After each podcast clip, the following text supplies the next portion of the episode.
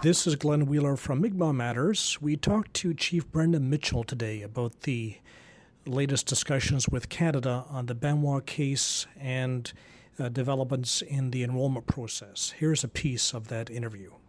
So we're talking on uh, on June 28th, um, the day after you had the conference call with Canada, and the day before you have uh, another of those regularly scheduled meetings in Halifax with uh, with staff from uh, from Canada. So let me ask you first what you can tell us about uh, the conference call yesterday, how long it was, who was there, and what were the comments on both sides from FNI and Canada regarding the Benoit decision. Yeah, Glenn, I can talk a little bit about that. Um, there was a conference call yesterday, of course, with the people who are involved with the implementation committee regarding the Hannibal file. Plus, our lawyer, our legal counsel was there, and of course, Canada's legal counsel sits in these meetings anyway, as a, as a regular uh, matter, of course. So, yeah, the meeting talked about the decision that came out on Friday by Judge Gillian Butler, whereby she provided a directive to the FNI and to me to write a letter to the minister to um, ask the minister to uphold the recommendation that she made in her declaratory order to keep the six plaintiffs in that court case, we call it the Benoit case, to keep those six plaintiffs on the founding members list. Uh, and that was the conversation that we had basically about that. And My I understand position, that letter that letter was sent, so that part has been done. Yeah, yes, but it was. You know, for us, it was a piece of, of due diligence. But I really was looking forward to an opportunity to say to the minister, um, you know, the, the judge's decision or the judge's recommendation as directed would be upheld by us as, as she, as, and in compliance with the declaratory order. And I did write, or we did write that letter in my name, uh, to the minister asking her to keep those six plaintiffs in that court case on the founding members list. As we know though, the founding members list went into place on effectively the, uh, June 25th, which is Monday, and right now, I would suggest that the minister hasn't kept those six names on that list yet. But giving her reply back to the letter I sent her, uh, which would be a response also to the recommendation that Judge Gillian Butler made, um, she would have to put those people back if that was a decision of Canada to do so. And we so, understand I mean, from the communique that uh, reading between the lines, it seems Canada is saying they're not on the on the list now, but they will be before August because the list can be changed uh, multiple times. So do you understand that those six names will be added before August? Well, those names were on the list. It appears been, they'll be taken off or have been taken off now with the ordering council, but not officially until the end of August. So it would be the case that the minister could decide to leave those six names there. And and, and, and you know if they have decided to add the six, well, the, of course FNI there's not a FNI does not make the list. Canada makes the list, and uh, will Canada uh, put those six names uh, back on? Do you understand? Glenn, Glenn, I don't know if they will. The the request that was made or the the declaration by the judge was that these six people remain on the list. I've asked the minister to consider, you know, doing that, keep those six people on the list. And uh, what happens come up, that's a decision by the minister in Canada. I can only ask, influence, or recommend and uh, what happens at the end of the day is, is a decision that Canada will have to make or the minister will make in a response back to my letter, which I haven't received yet. Yes, and did did Fred Caron on the call yesterday say anything specific about those six names? Did he say they they will be added or won't be added? No, Glenn, that conversation wasn't had. There was no decision or no indication of what was going to happen yet. I mean, for Canada, they'll have to look at this thing carefully. Their legal people will have to look at the decision that uh, Judge or Justice Butler made, and then you know draw their own point of view on that. I mean, this thing only came out on on Friday, and I had a chance to review it on Saturday actually after uh, I came home from the Maui and Grand Falls.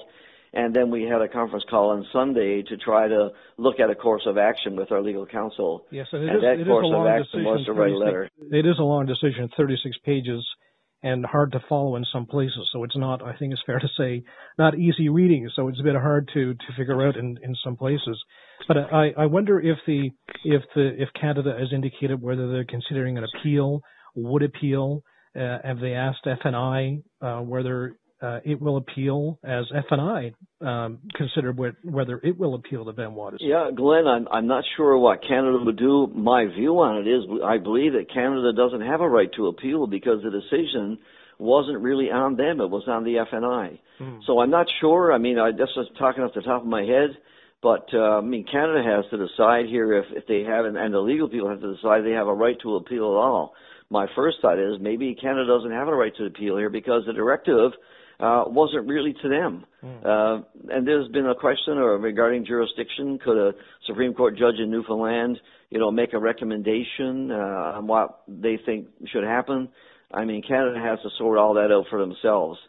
Uh, for me, I will share this with you. You know, I've never been in favor of taking people out of our band. I've begged the minister previously face to face to leave our people alone. After having a card seven years, a status card in this country, I find it difficult that the government of Canada would take that card back. I've told that to the minister, I've told that to our committee, and I've told that to the registry, the, the Indian Registrar for Canada. Yes. I find this to be a very difficult situation.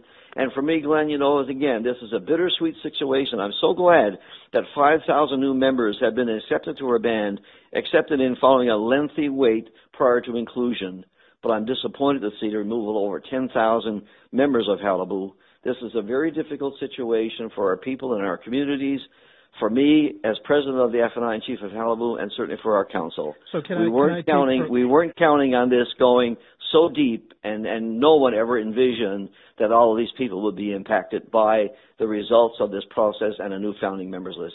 So can I take from that that FNI itself will not appeal because, as you say, Canada perhaps can't appeal because there was not much in the decision about them. So FNI could appeal as FNI uh, considered uh, or decided whether it will appeal.